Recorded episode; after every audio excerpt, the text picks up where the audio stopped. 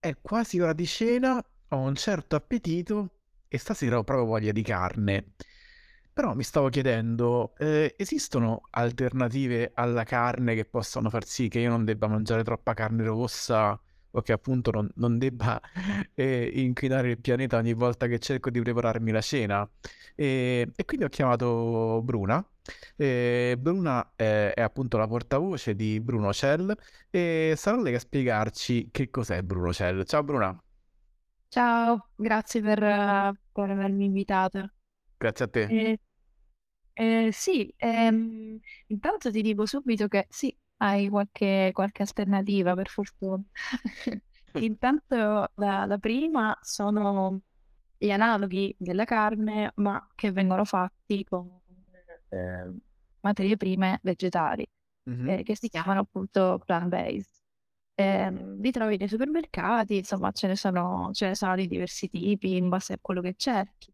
Ehm, poi in realtà c'è anche qualche altra, qualche altra possibilità che Ah. però eh, deve essere un po', mh, eh, deve essere ancora soggetta alla legislazione, tipo eh, la carne coltivata. Ah, la carne coltivata, è proprio questo l'aspetto che mi interessa di più. Così, dimmi un po', di che si tratta? Sì, ecco, mhmm, la carne coltivata è un tipo di carne che, uhm, viene prodotta tramite, prelievo di cellule animali che vengono fatte proliferare all'interno di, uhm, terreni di coltura e poi differenziare e quindi fondamentalmente alla fine di ehm, all'interno appunto di terreni di coltura che hanno diversi nutrienti, quindi proteine, grassi, vitamine, che costituiscono il il nutrimento necessario alle cellule per crescere. Ehm, sì, dopodiché, dopo, ehm, appunto questo questo processo, ehm, viene appunto le le cellule vengono fatte ehm, vengono raccolte, ehm, e possono essere raccolte anche all'interno di, ehm, strutture specifiche che si chiamano scaffold. Il problema è che questo tipo di, ehm, prodotti in realtà in Italia non sono non sono reperibili. Ehm prima di passare a questo ti fermo un attimo. Eh, a casa mia, quando ero piccolo, c'era mia nonna che faceva la spesa dal macellaio. Immagina che mia nonna non comprava neanche il macinato già pronto, lei se lo faceva macinare davanti ai suoi occhi. Se dovessi spiegare a lei che cos'è la carne coltivata, come lo spiegheresti? Ehm, allora intanto direi che, uhm, la carne coltivata è fondamentalmente un tipo di carne che viene prodotta, ehm, nello stesso modo in cui chiaramente, mhmm, veniva prodotta la carne con convenzionale. L'unica differenza è che piuttosto che crescere tutto l'animale, io prendo solo la parte che voglio mangiare e la faccio crescere all'interno di ehm, dei nutrienti fondamentalmente. Ecco, penso che questo sia il modo il modo più semplice. Questo Aggiungerei che sì, esatto.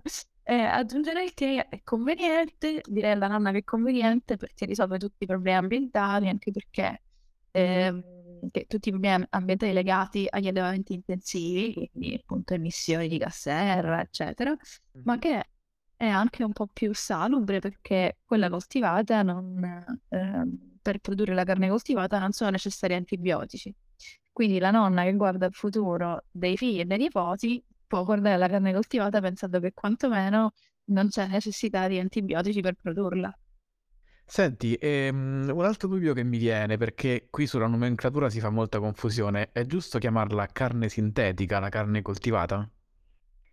Ehm, no, ehm, in realtà no, perché, ehm, l'addizione sintetica, mhmm, lascia presupporre che per la produzione sia necessaria la sintesi di qualcosa, Mm. che in realtà, mhmm, nel processo non si verifica. Ehm, la la nomenclatura corretta è carne coltivata o culturale, proprio perché, ehm, viene prodotta tramite la coltivazione in questi terreni di coltura. Ecco, andiamo però a un argomento che mi incuriosisce ancora di più. Che sapore ha la carne culturale?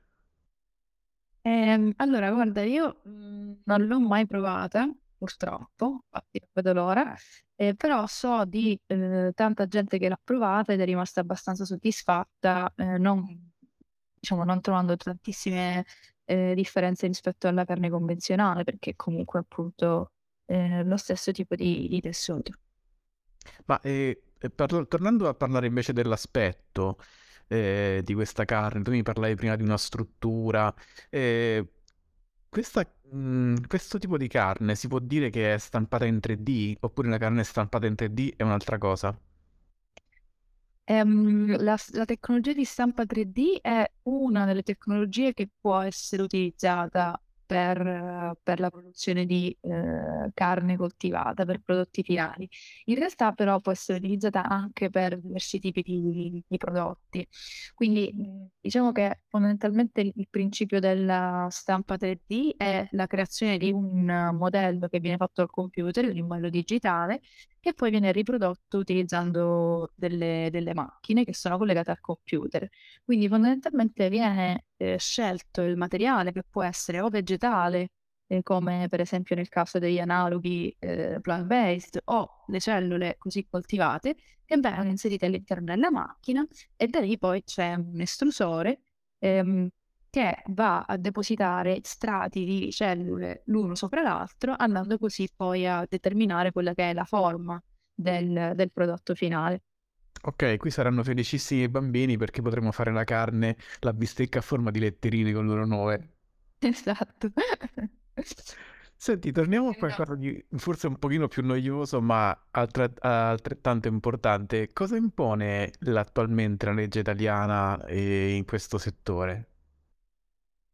Ehm, fondamentalmente mh, l'Italia, la normativa italiana, quindi la legge italiana, si rifà comunque quella che è la legge europea, che per eh, immettere in commercio questo tipo di prodotti, che si chiamano novel food, ehm, c'è una regolazione che è una regolazione euro- eh, dell'Unione Europea dei novel food, che si applica a tutti quei cibi e ingredienti che eh, non sono stati usati per il consumo umano prima o comunque non ad un livello significativo prima del 15 maggio del 97. Quindi chiunque vuole produrre e commercializzare un prodotto all'interno dell'Unione Europea, che sia un novel food, deve rispettare gli standard europei, il che è un grande segno di sicurezza alimentare, perché a livello europeo ci sono delle eh, autorità competenti, eh, tra cui appunto l'EFSA, che è eh, dall'inglese European Food Safety Authority, cioè eh, l'autorità europea per la sicurezza alimentare, che fa tutte le valutazioni del caso sulla salubrità del, del prodotto e dopodiché chiaramente ne dà la, l'autorizzazione o meno. Da, questo, da qui poi eh, tutti i paesi europei recepiscono la normativa e quindi poi è possibile commercializzare il prodotto all'interno del, del territorio europeo. E quanto manca secondo te alla commercializzazione in Italia? Ehm, è una bella domanda. Ehm, c'è da dire che sicuramente c'è un trend di stati nel mondo che stanno andando in questa direzione. Cioè, abbiamo visto il primo tra tutti, è stato Singapore nel 2020, ma adesso, proprio qualche mese fa, eh, l'autorità competente degli Stati Uniti, che è la Food and Drug Administration, ha rilasciato anche lei parere positivo eh, per l'immissione in commercio di eh, specifici prodotti ehm, fatti con questa tecnologia. A parte loro, anche Israele si sta muovendo, l'Australia si sta muovendo, il Giappone si sta muovendo, quindi non riesco a darti esattamente una, un, un- un momento, ma mm, sicuramente è un trend positivo, quindi ci sembra che ci stiamo avvicinando a questo, a questo momento anche in Europa. Senti, ma quindi, visto che ci stiamo avvicinando a questo momento in Europa, sento che aumentano anche un po' le paure, specialmente da noi. Perché secondo te la carne coltivata fa così paura? Eh, allora, mm, secondo me intanto tanto del- dello scetticismo che c'è dietro la, la carne coltivata deriva dal fatto che alle volte c'è un po' di disinformazione rispetto al processo di produzione, perché l'idea che ci sia qualcosa che viene prodotto in laboratorio ehm, in qualche modo determina una condizione di sfiducia nel consumatore che tende ad accostare la parola laboratorio ad un fenomeno negativo. Quello che però dal mio punto di vista sfugge è che ci sono tantissimi alimenti che noi eh, consumiamo quotidianamente, primo tra tutti la birra, per esempio, che sono prodotti in queste strutture eh, che sono veri e propri laboratori, si pensi appunto ai fermentatori per la produzione della birra. E, e quindi questo secondo me da un punto di vista proprio di eh, comunicazione, nel senso che eh, quando non c'è chiarezza da un punto di vista della produzione, è chiaro che il consumatore può eh, essere indeciso o non avere, diciamo, non avere le idee chiare. Da un punto di vista economico, invece, penso che eh, ci siano preoccupazioni legate magari a eh, come potrebbero evolversi, come potrebbe evolversi il settore dell'industria alimentare. Eh, infatti io ti volevo parlare proprio anche delle paure nel settore dell'industria eh, alimentare. Eh, in Italia eh, sappiamo che ci sono tantissimi allevamenti, specialmente al nord. Eh, secondo te come stanno vivendo gli allevatori questi progressi scientifici? Allora, intanto è fondamentale secondo me dire che eh, la carne coltivata si pone come metodologia complementare per ridurre l'impatto che gli allevamenti intensivi hanno sull'ambiente. Quindi mm-hmm. l'impatto che per esempio avrebbe sui piccoli, sui piccoli allevatori sarebbe chiaramente sicuramente minore rispetto all'impatto che questo potrebbe avere su grandi aziende produttrici, che poi ecco, sono quelle che danno, che creano il, il problema ambientale maggiore. Secondo me l'allevatore è una figura fondamentale eh, in Italia e dovrebbe essere al centro dell'implementazione di leggi che riguardano questo tipo di metodologie, come per esempio appunto, eh, l'agricoltura cellulare. Dal mio punto di vista si dovrebbe cercare di coinvolgere gli allevatori in questo tipo di scelte e ehm, diciamo, discutere ehm, e ascoltare il loro punto di vista creando quindi una, una, buona, una buona strategia insieme tramite il dialogo. E secondo me il dialogo deve essere sia ehm, discutere insieme nuove metodiche eh, e, fa- e, favorire diciamo, la, la, formazione anche nel campo dell'agricoltura cellulare e dall'altro lato eh, bisogna essere chiari nel dire che l'agricoltura cellulare non vuole demolire l'industria della carne così come la conosciamo, c'è semplicemente il tentativo di eh, ridurre l'impatto ambientale di quei grossi sistemi che, eh, come ben sappiamo, come ci dicono i dati, stanno, stanno distruggendo l'ambiente. Ecco, parliamo appunto di, di ambiente. A livello di inquinamento, inquina di più la carne tradizionale o quella coltivata? Eh, e allora gli studi ci dicono che la carne coltivata è un'alternativa eh, più sostenibile rispetto alla, gran- alla, alla agricoltura convenzionale, eh, scusate, all'allevamento tradizionale. E la carne coltivata è sicuramente più efficiente da un punto di vista energetico, ehm, nel senso che se consideriamo per esempio l'input come mangimi eh, di cui c'è necessità per la carne co- convenzionale, eh, la carne coltivata risulta quasi sei volte più efficiente rispetto alla produzione di manzo, per esempio, per, per darti un po' l'idea della, diciamo, di, di come questa efficienza cambia tra carne coltivata e carne convenzionale. Mm-hmm. Dall'altro lato, se invece andiamo a vedere l'utilizzo di terreno, cioè la quantità di spazio necessario per produrre la carne coltivata, ecco, vediamo che rispetto al manzo c'è la riduzione dell'uso di terreno del 90%. Ah, caspita. Eh, quindi consideriamo che questo spazio che potrebbe essere, eh, diciamo, inutilizzato ehm, dal, dal, dagli elementi intensivi proprio per il passaggio alla carne coltivata, potrebbe per esempio essere utilizzato per produzione di energie rinnovabili, eh, cercare in qualche modo di proteggere la biodiversità, eccetera. Quindi si avrebbe molto più spazio a disposizione. Ehm, sì, ecco, questi sono alcuni dei vantaggi. Sì. Mia nonna quando andava a fare la spesa stava sempre lì che chiaramente contava gli spiccioli, no? Perché comunque doveva un po' far quadrare il bilancio familiare. Eh, attualmente quindi volevo chiederti quanto costa un hamburger di carne coltivata? Io ho letto su Wired che nel 2008 per produrre 250 grammi di carne sintetica ci voleva un milione di dollari. Poi nel 2015 siamo scesi a 250.000 dollari e ora dovremmo essere circa su una decina di dollari, dice Wired. Tu che ne pensi? Ehm, allora, mm, per me è difficile al momento eh, dare un prezzo specifico. Si può dire che chiaramente, così come tutte le tecnologie che vengono eh, implementate e che hanno bisogno di, ottim- di ottimizzazione, all'inizio il prezzo è, è chiaramente più alto. E pensiamo, non lo so, ai computer, no?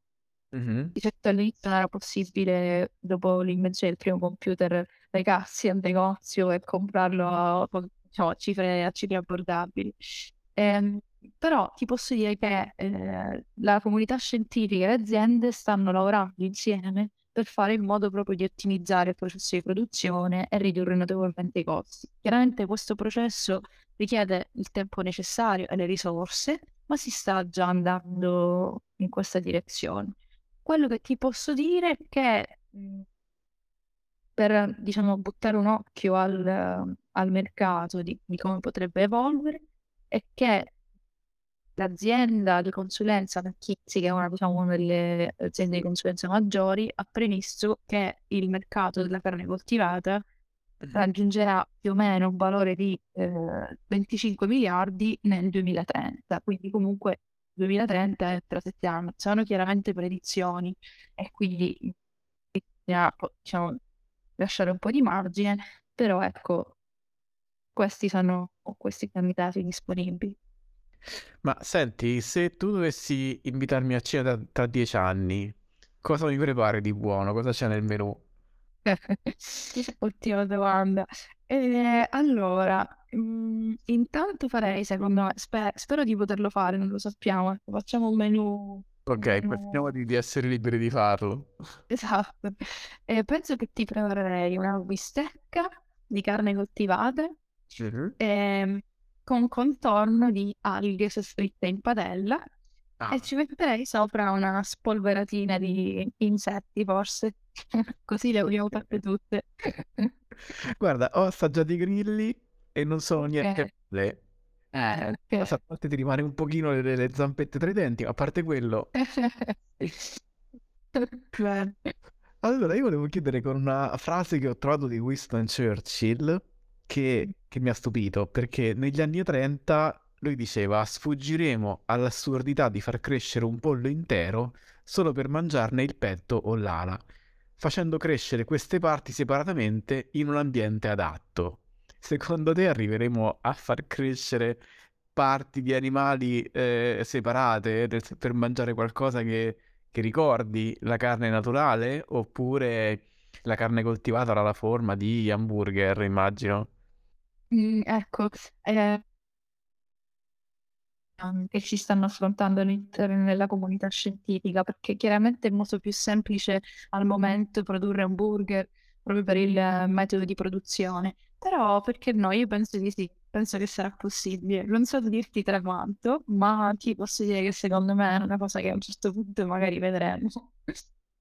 Senti, volevo chiederti un'ultima domanda. Eh, voi vi chiamate Bruno Cell, ma quando sento il nome Bruno mi viene, non mi viene in mente una startup innovativa del mondo del food, mi viene in mente il macellaio dove andare nonna sotto casa, sempre lui. Da dove deriva questo nome?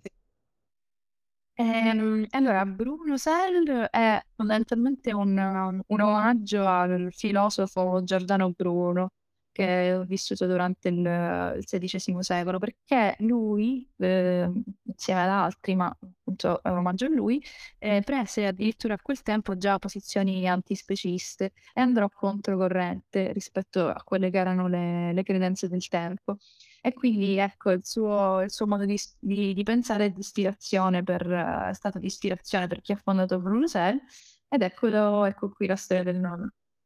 Perfetto, ti ringrazio. Allora, mi hai fatto venire una gran fame e la carne coltivata non è ancora disponibile, quindi mi vado a fare un hamburger convenzionale e poi mi segno l'invito a cena a casa tua tra dieci anni.